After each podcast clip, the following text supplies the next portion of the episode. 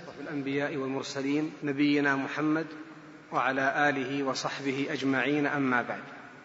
سورة العاديات. بسم الله الرحمن الرحيم. والعاديات ضبحا فالموريات قدحا فالمغيرات صبحا فأثرن به نقعا. فوسطن به جمعا. إن الإنسان لربه لكنود وإنه على ذلك لشهيد. وانه لحب الخير لشديد. أفلا يعلم إذا بعثر ما في القبور وحصل ما في الصدور إن ربهم بهم يومئذ لخبير. عدد آياتها إحدى عشرة آية.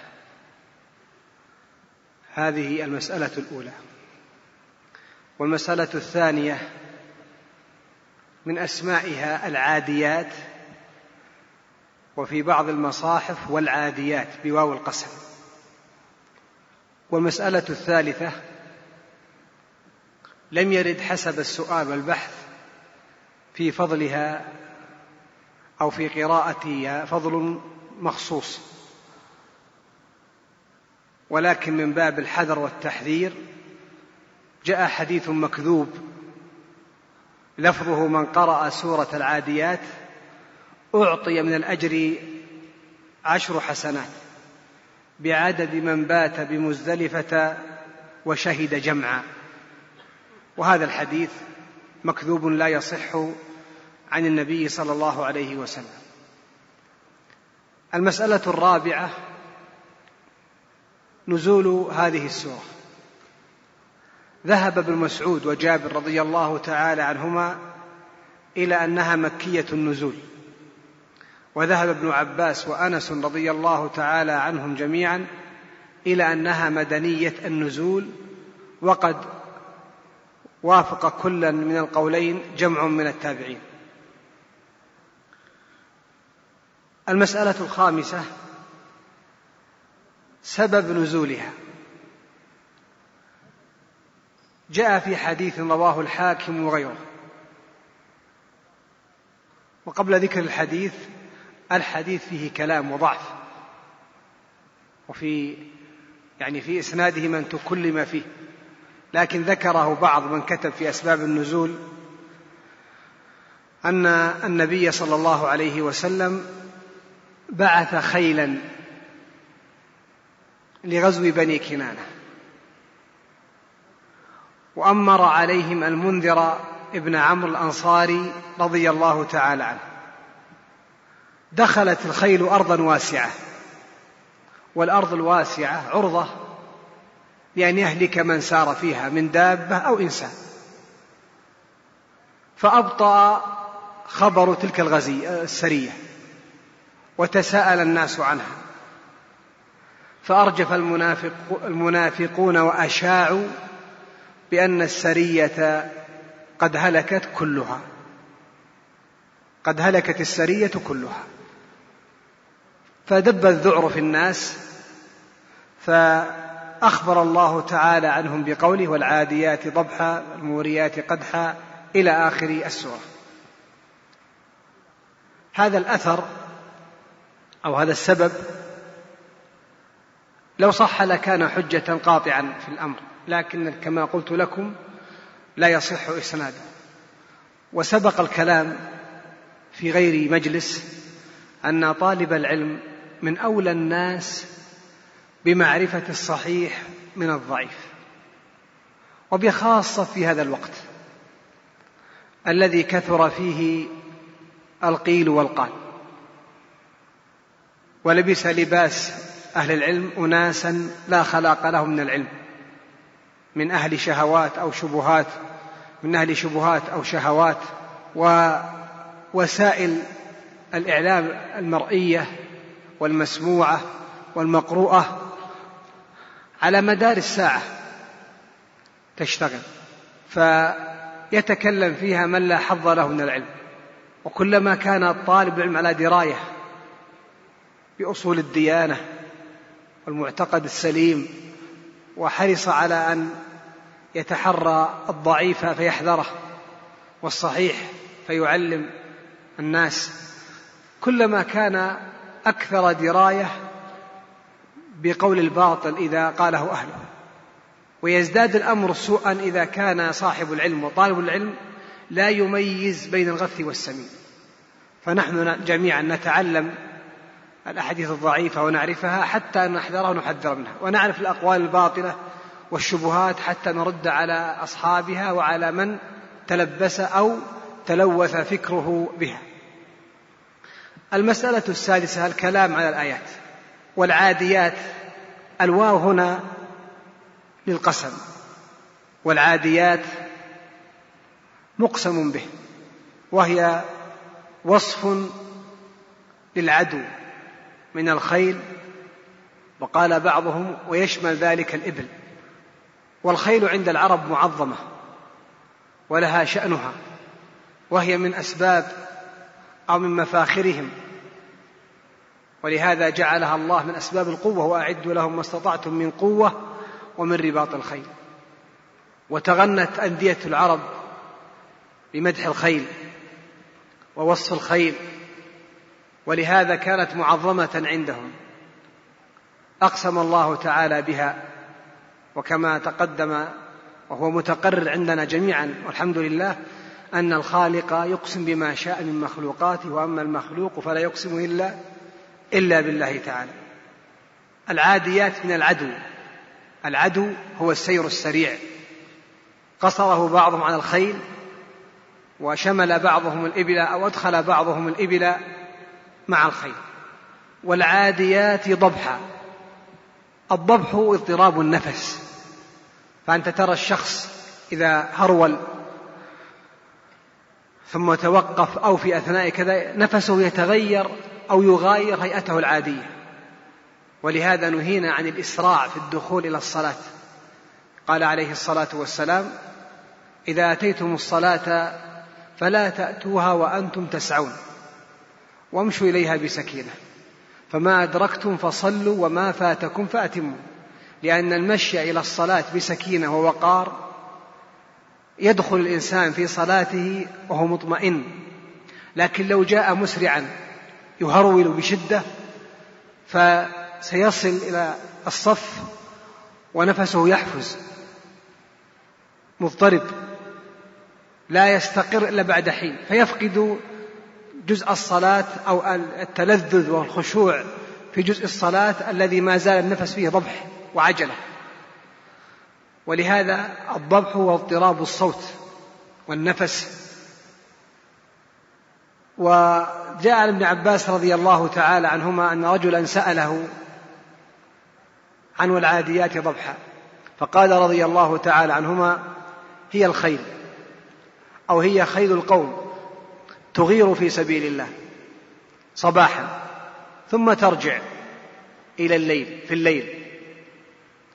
فيجتمع أهلها ويورون نارهم يقدحون النار الصوان. فهذا الرجل السائل لما سأل ابن عباس رضي الله تعالى عنهما وأخذ الجواب منه ذهب إلى علي فأخبره بسؤاله لابن عباس وأخبره أيضا يعني الرجل أخبر عليا بجواب ابن عباس. فقال علي رضي الله تعالى عنه ادع لي ابن عباس. فجاء ابن عباس فسأله علي عن قوله فأخبره بما قال بأنها الخيل تغير في سبيل الله ثم ترجع. فقال علي رضي الله تعالى عنه لم تفتي بما, بما ليس لك به علم؟ لقد غزونا مع النبي صلى الله عليه وسلم في أول غزوة ولم يكن أو كان معهم فرس أو فرسان فرس أو فرسان. وإنما هي وإنما العاديات ضبح الإبل. هذا قول علي. الإبل تذهب من عرفة إلى مزدلفة ومن مزدلفة إلى منى. هذا التفسير من علي رضي الله تعالى عنه في هذه أو لهذه الآية. يقول بعض أهل العلم لا مانع من الجمع بين القولين والقاعدة أن إعمال القولين إذا أمكن أولى من إهمال أحدهما فليس هناك مانع أن يكون هذا اللفظ عاما والعبرة كما قال بعموم اللفظ لا بخصوص السبب لكن عليا رضي الله عنه أراد أن يوقف الرجل ويوقف ابن عباس على السبب الأصلي لهذه الآية. فالموريات قدحا. قسم معطوف على العاديات. الموريات قدحا. إذا جرت الخيل سنابك الخيل حوافر الخيل إذا اصطكت بالأرض ينقدح الشراب.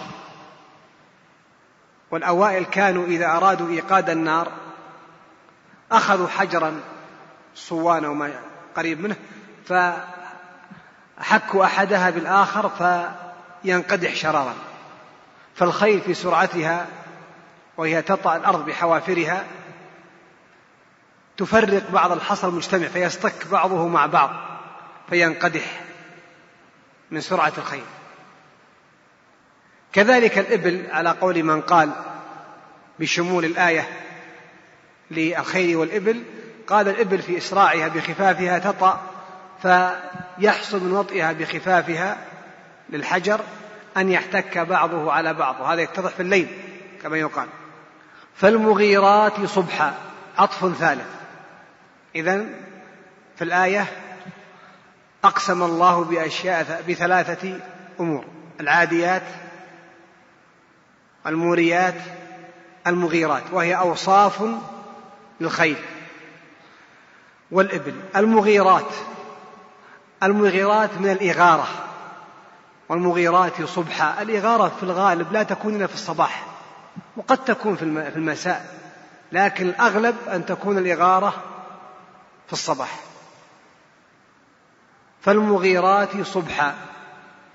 المغيرات وصف للخيل عند دخولها على المغزوين. وصبح في الصباح على قول من قال أنها الخيل. أما على قول من قال بأنها الإبل وأخذ بقول علي بنصه قال المراد أن الخيل الإبل تمشي بالحجاج من منى إلى عرفات ومن عرفات إلى ماذا؟ مزدلفة. وعند الإصباح صبح مزدلفة تمشي بهم من مزدلفة إلى إلى منى. هذا من قصرها على الإبل وأن المراد في الحج. إن فأثرن به نقعا. هذا كله وصف الخيل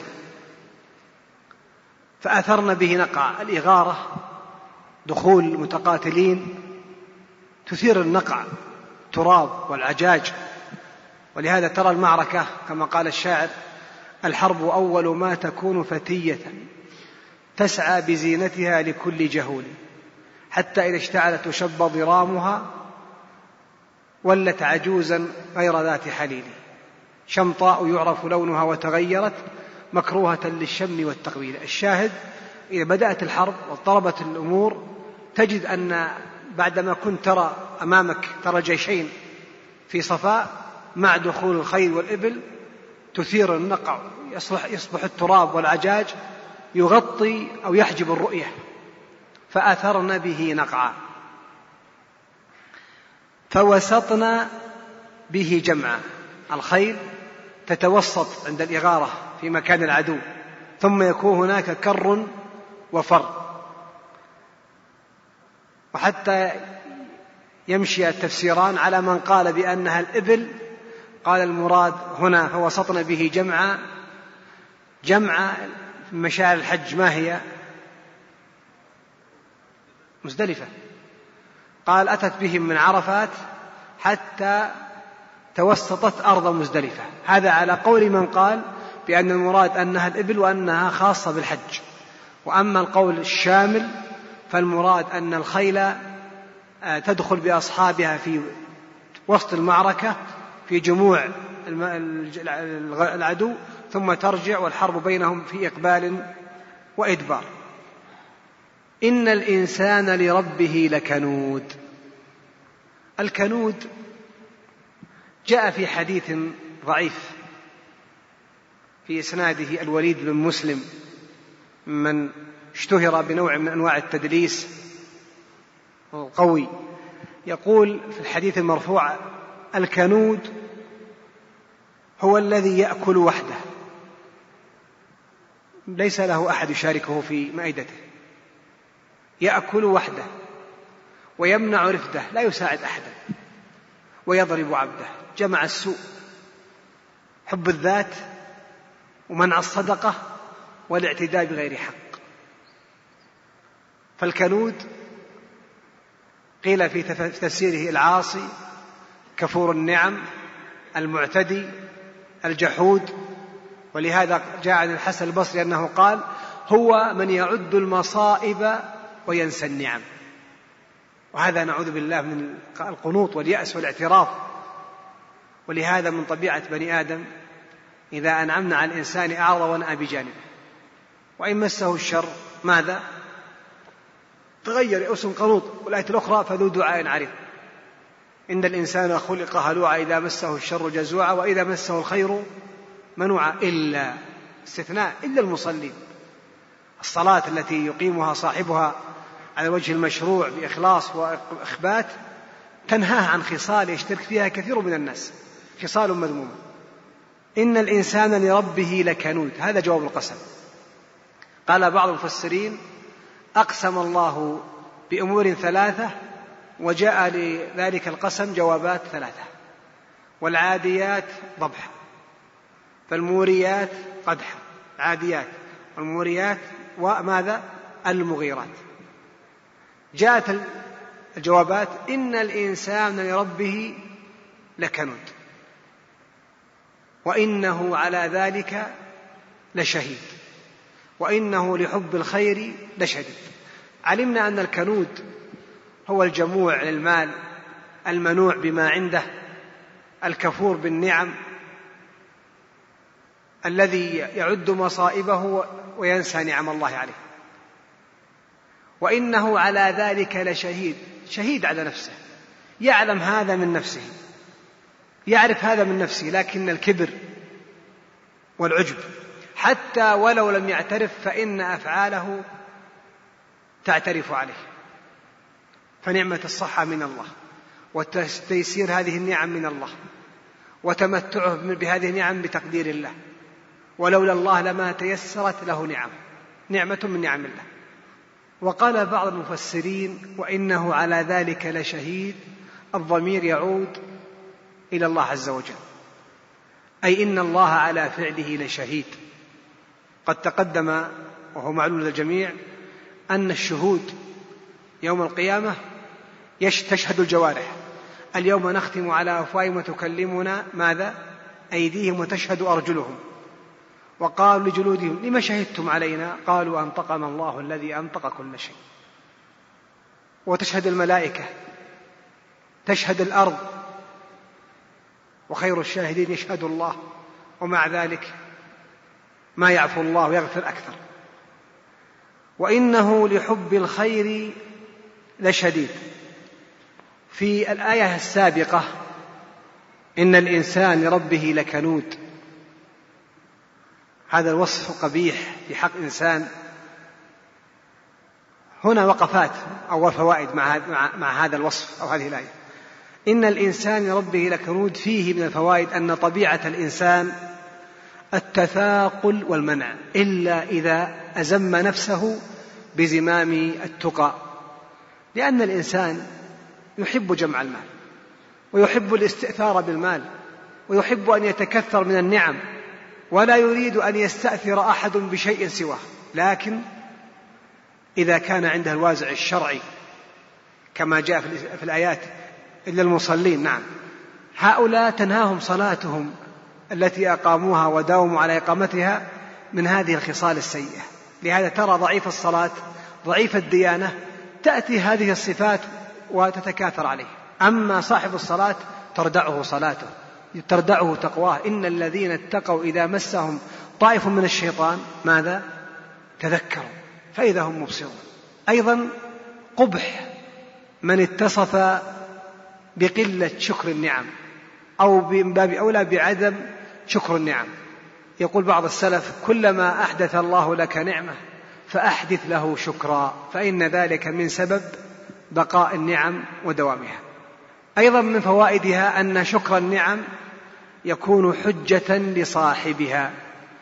كلما شكر العبد نعم الله كلما كانت تلك النعم يتمتع بها في دنياه وتكون مثقلة لميزان حسناته في أخرى. إن الإنسان لربه لكنود وإنه على ذلك لشهيد. أفعاله تشهد عليه وتقر عليه وقد يعرف هذا من نفسه لكن يجحد. وجحدوا بها واستيقنتها أنفسهم ظلما وعلوا. بعده وإنه لحب الخير لشديد. تؤكد ما قبلها. الخير المال بجميع أنواعه. المال المتاع النساء المراكب البيوت. والخير إذا لم يسخره صاحبه في الخير في سبيل الله أو في طاعة الله أصبح شرا عليه. شر أصبح شرا محضا. ولهذا انظر ماذا فعل مال قارون بقارون. أهلكه.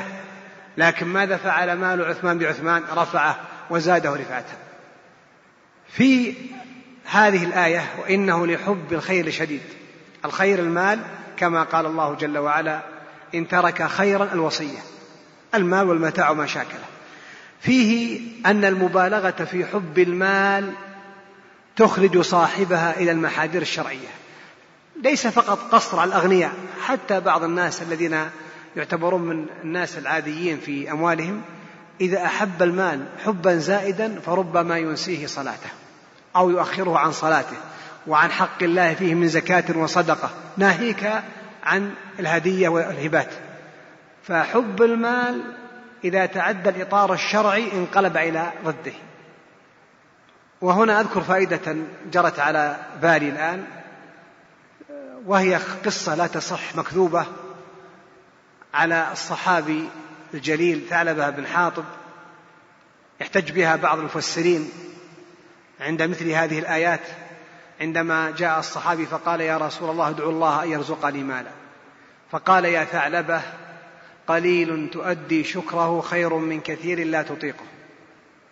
فأصر فدعا له فأصبح عنده وادي من الغنم والإبل والبقر فسكن خارج المدينة تقول قصة الرواية ثم بدأ يتأخر أو يماطل في دفع الزكاة ثم أبى دفعها ثم ندم فجاء إلى الرسول صلى الله عليه وسلم فرده ثم إلى الصديق في خلافته فرده ثم إلى عمر فرده ثم جاء إلى عثمان فرده فأخذ يحثو على رأسه التراب ويقول ويح ثعلبة هلك ثعلبة. هذه القصة مشهورة وبالتحديد ذكرها كثير من المفسرين في عند تفسير من سورة التوبة عند الآية الخامسة والسبعين ومنهم من عاهد الله لئن آتانا من فضله. هذه القصة لا تصح. لا سندا ولا متنا. أما من حيث المتن فإن ثعلبة بن حاطب كما ذكر بعض من ترجم الصحابة مات في غزوة أحد أو بعد أحد يعني في السنة الثانية. وهذه القصة أو هذه الآية آية التوبة ومنهم من عاهد الله نزلت متى؟ متأخرة السنة السابعة أو العاشرة هذا يبين أن المتن باطل. وأيضا من إبطال المتن علة متنية يعني العلة المتنية الأولى آه، الفارق الزمني الشاسع بين موت ثعلبة رضي الله تعالى وبين نزول الآية. والسبب العلة المتنية الثانية في بطلان القصة ما ذكره ابن حزم أو غيره من أن المذنب لو بلغت ذنوبه عنان السماء ثم تاب تاب الله عليه. وهذا الرجل جاء تائبا عن عدم دفع الزكاة فكيف يرده النبي عليه الصلاة والسلام ثم الصديق ثم عمر ثم عثمان. هذا لا يتفق مع قواعد الإسلام آه، الكبرى. في من تاب وأناب ورجع. بل آه، سيرة النبي عليه السلام في التعامل مع الناس تبطل هذا الأمر. أيضا باطل من حيث الإسناد. فراوي الحديث أبو أمامة. والراوي عنه رجل اسمه القاسم بن محمد. والراوي عن القاسم رجل اسمه علي بن يزيد الألهاني. يقول ابن البخاري علي بن يزيد الألهاني منكر الحديث والبخاري يقول من قلت فيه منكر الحديث فلا تحل رواية حديثه. بل قال بعض أهل الجرح والتعديل إذا اجتمع القاسم وعلي بن يزيد وذكروا ثالثا في إسناد واحد فإن ذلك المتن مما عملته أيديهم. على كل حال القصة لا تصح لا إسناد ولا متن. عودا على الآيات.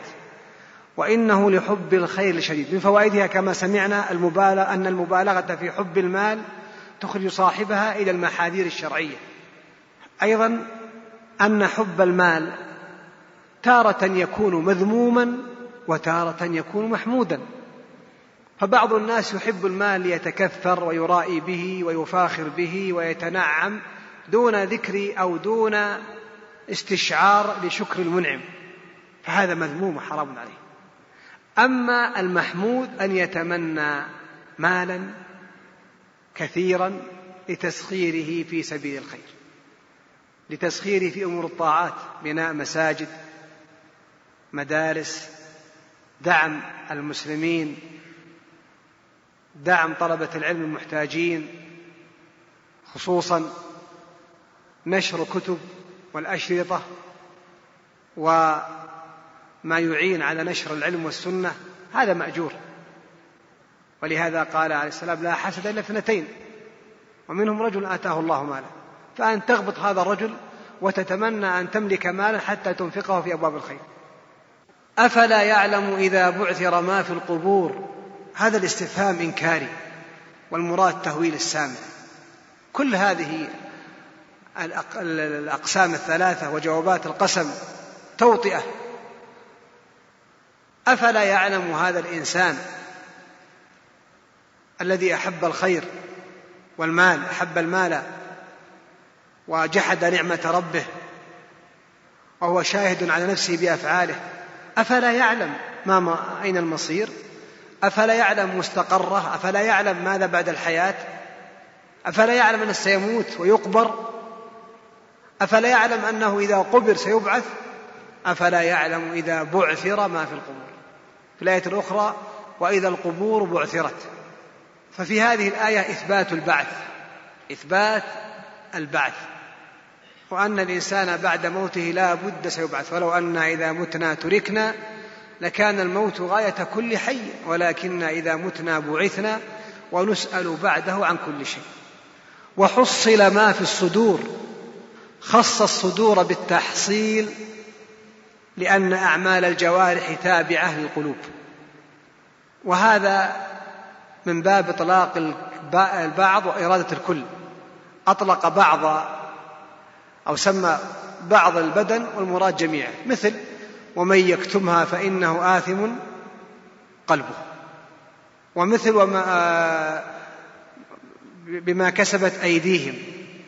خص اليدين قيل لأنها أكثر الجوارح ممارسة وقيل خصها من باب يعني أن يشمل أن تكون من باب الخاص يشمل العام لكن ذكر هذا الخاص لأهميته.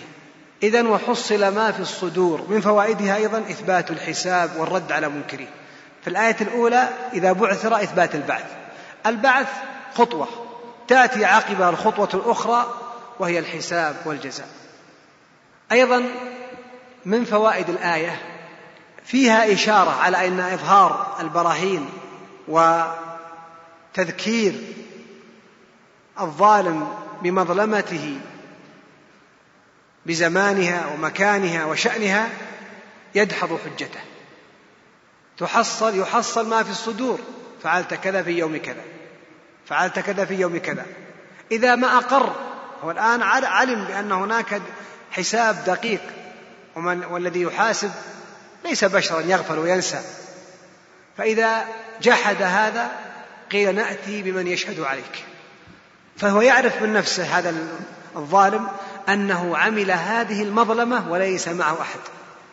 فتشهد عليه ماذا؟ الجوارح. خاتمة السورة إن ربهم بهم يومئذ لخبير. خص خبرهم بذلك اليوم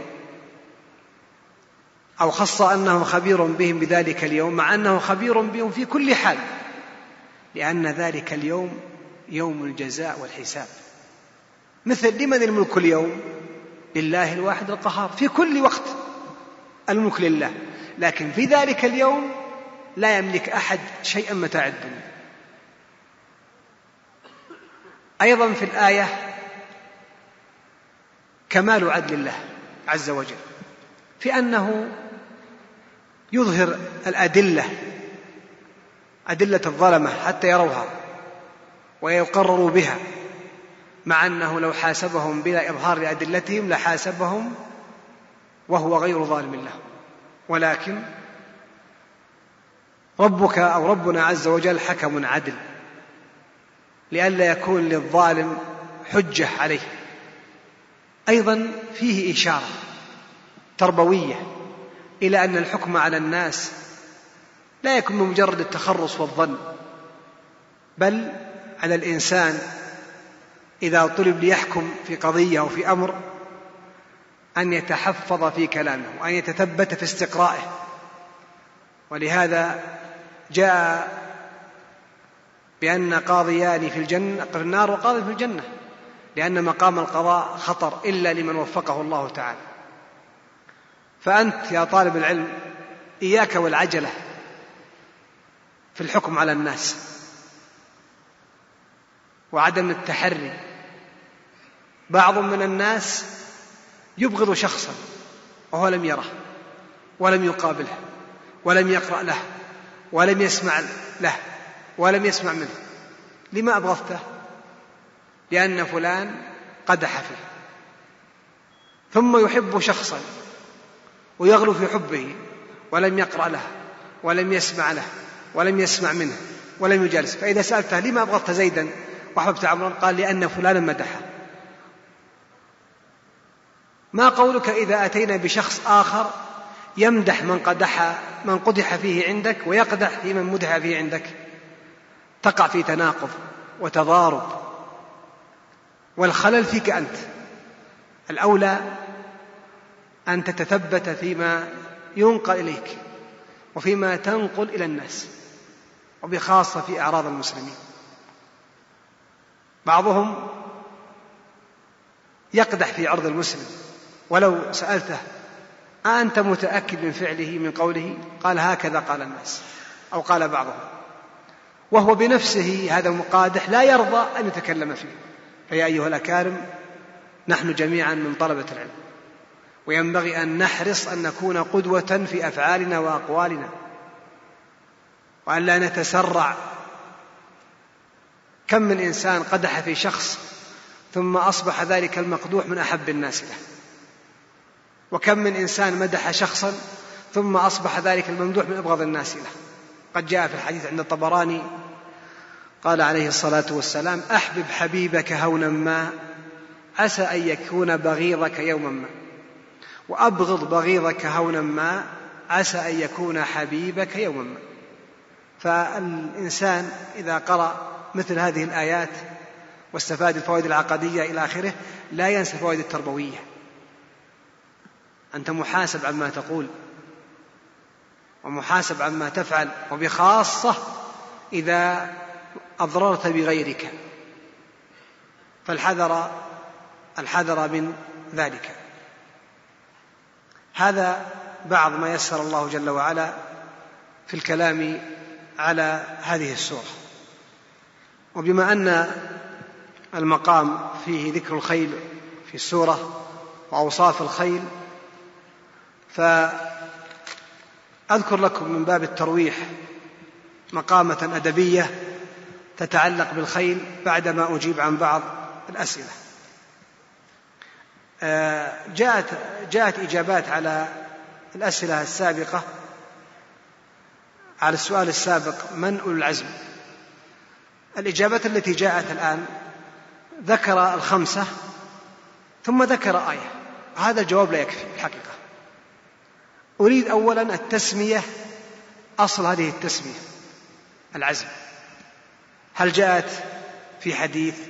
هل جاءت عن صحابي؟ هل جاءت عن بعض أهل العلم؟ هذا شق من الجواب. الشق الآخر من هم هؤلاء الخمسة؟ لماذا خصوا دون غيرهم؟ فالإجابات الآن التي جاءت يعني إجابات طيبة لا شك يشكر أصحابها لكنها لا تكفي. باب من أجاب السائل على قدر ما سأل. فبعض الإجابات أقل مما جاء عنه السؤال. يعني على سبيل المثال الآية التي ذكر فيها العزم من الرسل قوله تعالى وإذا أخذ ربك من النبيين. الآية. هذا الجواب ما يكفي لأن السائل سأل عن هذه التسمية ونفس الإجابة ذكر آية.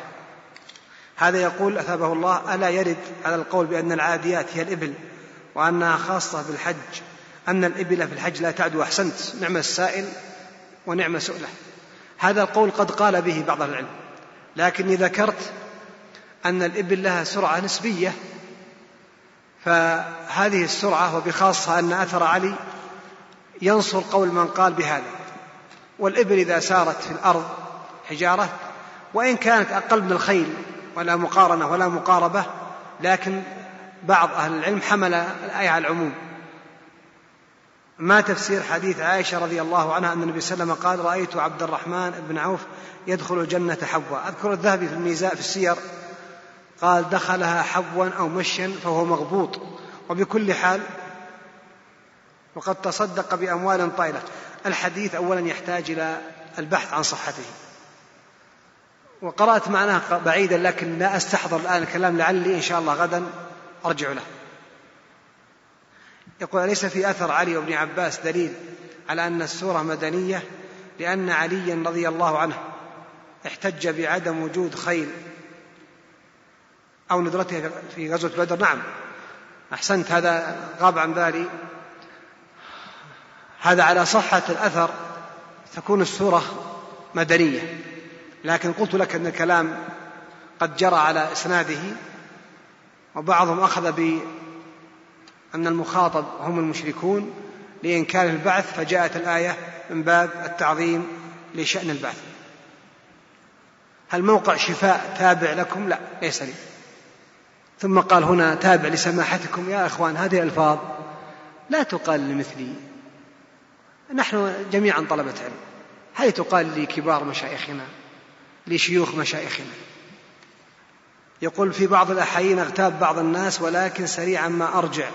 وألوم نفسي ثم أستغفر وأدعو دائما لكل من اغتبته لكل من اغتبته بالمغفرة والرحمة. التحلل من الغيبة على قسمين. ذكر ذلك ابن القيم في مدارج السالكين. القول الأول أن تأتي المغتاب. فتقول أنا قلت فيك كذا وكذا وكذا فسامحني. وهذا في الحقيقة وإن كان اختيار لبعض الشافعية فشيخ الإسلام ابن تيمية وابن القيم يختاران قولا غير هذا ويقول الصحيح أنك لا تأتي إليه لأنه قد يزداد عليك يعني عداء وتزداد الشقة بينكما. فالصحيح أن لا تأتيه بل تدعو له بالمغفرة والرحمة وتعزم على عدم غيبته وتكثر تكثر له من الدعاء. وقد جاء حديث رواه الحارث بن أبي أسامة الإسناد ضعيف لكن المعنى صحيح. كفارة من اغتبته أن تستغفر له. فنحن أيها الأكارم ينبغي أن نحذر من في مجالسنا ومع من نجالس. إذا اغتاب أحد من إخوانك فاقطع حديثه برفق إما بصرفه عن الغيبة بسؤال أو بذكر فائدة. وإن كنت تتجرى عليه وتعرف نفسيته فقل له يا فلان هذا يضرنا ولا ينفعنا. وافرح أنت إذا كان في جلسائك من ينهاك عن الغيبة. والزمه يقول البخاري رحمه الله تعالى والله ما اغتبت أحدا مذ علمت أن الغيبة حرام. ويقول خادم شداد بن أوس رضي الله تعالى عنه صحبت شدادا أربعين سنة. فما أعلم أن الملك كتب عليه غيبة. فيقول بعض الناس أنا أريد أن أحفظ القرآن وأحفظ الأحاديث وأن كذا وكذا ولكن لا أوفق. يا أخي تفقد نفسك. تفقد نفسك ستعرف علتك. يقول هل أفدتموني عن ما ثبت عن الصحيفة الصادقة ومراجع تحيلون إليها؟ أستفيد منها فهي مبحث هام لدي في الماجستير. ما أدري ما مرادك بالصحيفة الصادقة. إذا كنت تعرف عفوا تتصل بي على الهاتف أو ترسل سؤالا آخر على الشبكة توضح مرادك يا أخي. يقول هذا من مصر لو تفضلتم ما حكم تعليق لوحات مكتوب عليها آيات قرآنية.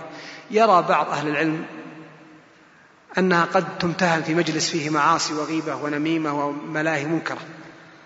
ويقول آخرون إن كان المجلس لا يعرج فيه على معاصي فقد تكون هذه اللوحة التي فيها آية أو فيها حديث قد تكون يعني تنبيها أو تكون تذكيرا لخير نسيه صاحبه من كفارة مجلس أو أذكار صباح أو مساء أو مشاكل ما صحة الرواية هذا من أمريكا يقول ما صحة الرواية في أن سورة العاديات تعدل نصف القرآن. حد علمي أن تعدل النصف أو تعدل, تعدل الربع. لكن في الحقيقة أشكر السائل وأرجئ جواب سؤاله إلى الغد. يقول انتشرت ظاهرة اللبس العاري الأذرع والظهر في الأعراس. أولا المحا... الأول المسؤول الأول من أورد وسمح باستيراد هذه الملابس. يتحمل تبعتها. ثم ولي أمر البيت. وبعض أولياء أمور البيت يكونون عونا على نسائهم على هذا الأمر. الألبسة الفاضحة. لماذا؟ شرس في التعاون مع أولاده وبناته. فليس له وزن ولا احترام. أو كثير الغياب. بل بعض أهل الخير قد يلبس نساءه وبناته هذا اللباس. لماذا؟ لعدم تعليمه عدم تلطفهم في التعليم كثرة غياب وذهاب وشراسة في الإنكار. لا أساعد أم هذا من المغرب والذي قبل من الجزائر. لا أساعد أمي كثيرا بسبب أني أطلب العلم. معكم في الدورة وفي النت بصفة عامة. وأحس أن أمي زعلانة مني. فهل هذا يعتبر عقوق؟ نعم. إذا كنت تسمعني الآن قم واذهب إلى أمك واسترضيها. سئل الإمام أحمد الرجل يطلب العلم ويمنعه أبواه. قال أما ما لا بد له منه. أمور لا تبرأ الذمة إلا بها. فيطلب. أما ما سوى ذلك فطاعة الوالدين مقدمة. فيا أخي اذهب إلى أمك واستسمح منها وهي إن شاء الله سيتسع صدرها ويتسع قلبها لقبول عذرك. وتستطيع أن تجمع بين المصلحتين. إذا كانت أمك تريدك وقت العمل وقت الدرس فاذهب إليها. رجاء بن حيوة رحمه الله تعالى. أو حيوة بن شريح كان إماما يدرس الطلاب فتأتيه أمه وتقول يا فلان قم أمام الطلاب عجوز كبيرة قم أعطي الدجاج الحب فيستأذن من الطلاب ويذهب يعطي الدجاج الحب ثم يرجع. والإمام أبو حنيفة تسأله أمه عن أمر في طهارة النساء فيفتيها. أرجو ألا تكون خيولكم مغيرات صبحة وأثرنا به نقع على هذا. سنرى الآن التطبيق العملي من بعضكم إن شاء الله. التفسير العملي. الإمام أبو حنيفة تأتيه أمه. الإمام المشهور رحمه الله تعالى النعمان بن ثابت. فتقول تسأله عن مسألة فيفتيها. فتقول قم قم قم بي إلى مسجد علقمة القاص. فيركب أمه على الحمار. يقول أحدهم رأيت أبا حنيفة يقود أمه على الحمار. فيذهب بها إلى مسجد أحد طلابه.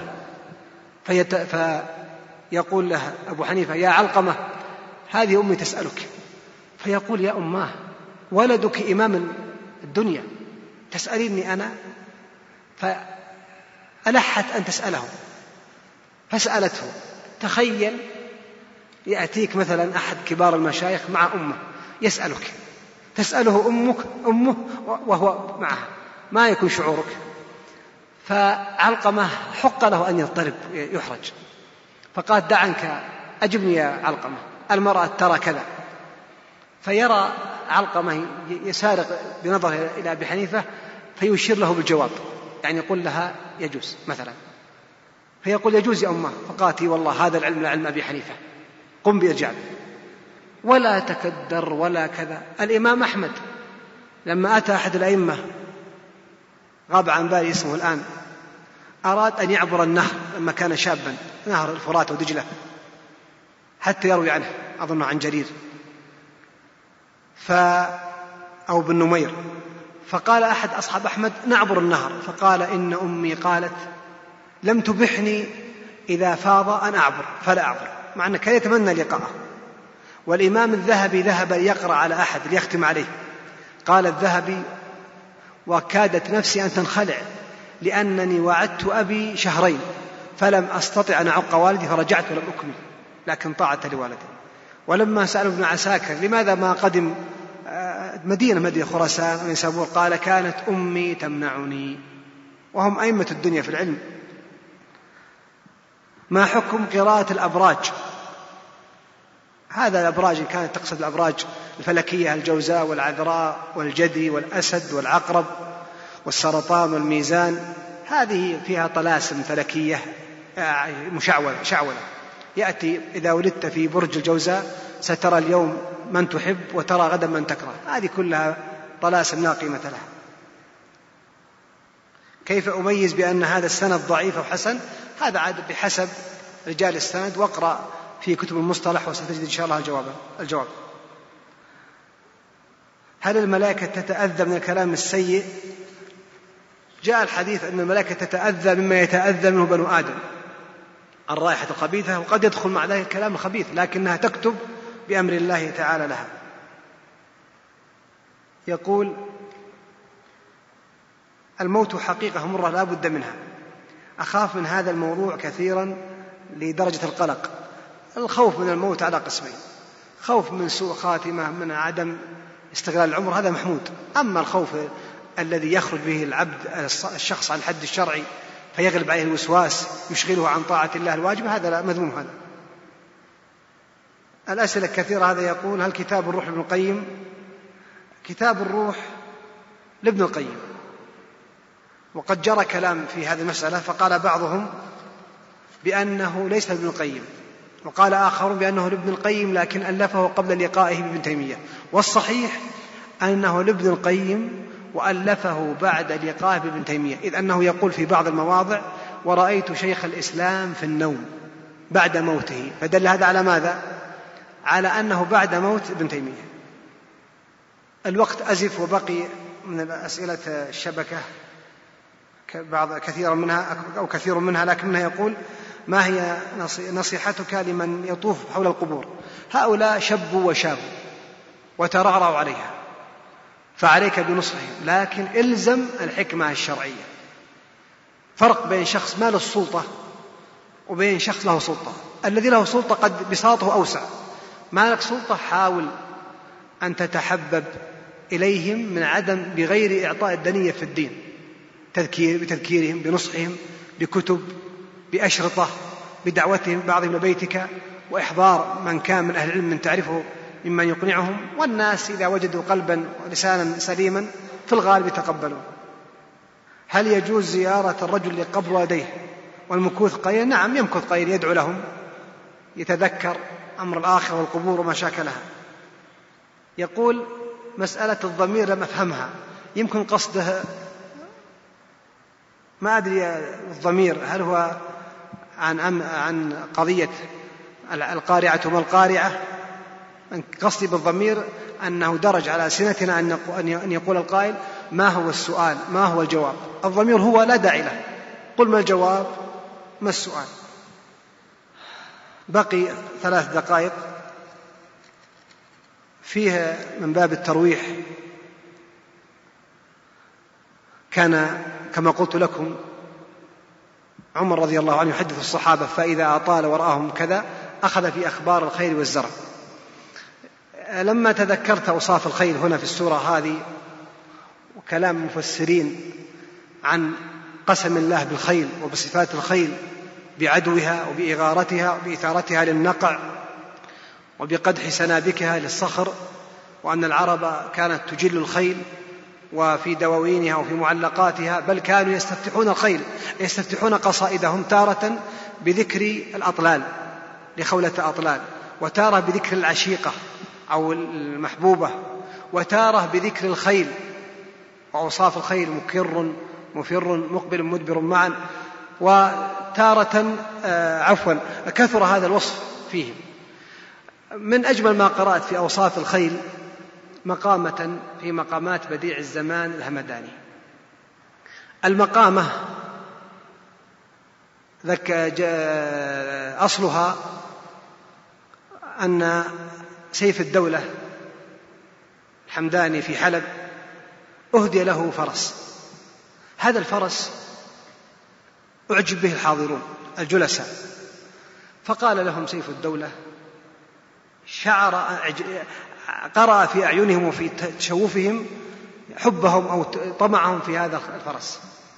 فقال لهم سيف الدولة أيكم يعني أحسن في وصف هذا الفرس وفي شكله؟ فهو له هدية قام كل يأتي بماذا؟ بوصف. المهم ما أفلح أحد. فقال أحد الخدم أيها الأمير هناك رجل فقير ثيابه بالية سملة. لو أنك دعوته فقد سمعت كلامه ورأيت الناس يسألون في اللغة والبلاغة. لو أنك تأتي به عندك وتسأله ربما فقال الأمير هاته ادعوه على فدخل هذا الرجل الأعرابي بثيابه الرثة وإذا بالصماط صماط الأكل قد مد جائع مسكين وفقير فأكل أكلا ذريعا ثم قام سيخرج. فقال له الأمير تعال يا أيها الرجل نحن ما دعوناك لتأكل. دعوناك لأجل هذا الفرس. أعطينا وصفه. فقال أصلحك الله يا, يا أيها الرجل. كيف تريد أني أصف رجلا آه، فرسا؟ لابد أجربه. إذا اشترى الإنسان السيارة يأخذ بها ماذا؟ يعني دورة حتى يعرف طبيعتها أو شيئا من طبيعتها. المهم أنه ركبه. ما أرجع فقط ذهب خطوات ثم نزل. فقال له الخليفة ما الأمير. قل يعني قل في هذا الوصف. وصف الفرس وصفا بليغا. أحد الوزراء لما سمع الوصف أعجب بالوصف لكن فيه أشياء مبهمة. قال أنت أخذت الفرس ولك السرج واللجام والخلعة. إذا فسرت لي بعض ما غمض علي. قال سل عما بدا لك فسأله أجاب هذا الرجل الأعرابي مع الكلام قال للوزير اطلب ما تريد. قال أنا جائع بس هات لي شيء أكل فقط. هذه مجمل القصة بالكلام النثري. أنا أسوق عليكم بالمقامة. يقول الراوي حضرنا مجلس سيف الدولة بن حمدان يوما وقد عرض عليه فرس متى ما ترقى العين فيه تسهل. إذا رأت أعلاه تنزل إلى أسفله. فلحظته الجماعة. فكل فقال سيف الدولة أيكم أحسن صفته؟ جعلته صلته. فكل جهد جهده وبذل ما عنده. فقال أحد خدمه أصلح الله الأمير. رأيت بالأمس رجلا يطأ الفصاحة بنعليه وتقف الأبصار عليه. يسأل الناس ويشفي الياس يعني اليأس من ممن يجهل اللغة. فلو أمر الأمير بإحضاره لفض لهم بحضاره. يعني لو دعوته فاز عليهم فقال الأمير علي به في هيئته. فطار الخدم في طلبه. ثم جاءوا للوقت به. ثم قرب واستدني. وحين حضر الصماط لثم البساط. ووقف. سيخرج. وهو في طمرين قد أكل الدهر عليهما وشرب. فقال سيف الدولة بلغتنا عنك عارضة فاعرضها في هذا الفرس ووصفه. قال أصلح الله الأمير. كيف به قبل ركوبه ووثوبه؟ وكشف عيوبه وغيوبه. فقال اركبه. فركبه وأجره ثم قال الآن بدأ يصف ماذا؟ الفرس. قال هو طويل النجاد رفيع العماد. قليل الاثنين. واسع المرزبين. لين الثلاث غليظ المراث. واسع الأكرع غليظ الأربع. شديد النفس ضيق الخمس. دقيق الست عريض القلب. حديد السمع غليظ السبع. دقيق اللسان عريض الثمان مديد الضلع قصير التسع. واسع الشجر بعيد العشر. يأخذ بالرابح ويطلق بالسابح يخد وجه الحديد يشق وجه الحديد بمداق الحديد. يحذر كالبحر إذا هاج والسيل إذا ماج. قال لك لك الفرس بما فيه فلحقه أحد الوزراء. فقال لك علي ما يليق بهذا الفرس من خلعة؟ إن وصفت لي ما إن فسرت لي ما وصفت. قال سل عما بدا لك. فقال ما معنى قولك؟ قليل الاثنين. قال قليل لحم المتنين قليل لحم الفخذين. وسار على هذا النهج حتى قال اطلب ما تشاء. قال لا زلت تمنح الافراس وتأخذ الأنفاس وقل لعبدك هذا يأتينا برغيف فإني جائع. هذه وصف من باب الترويح.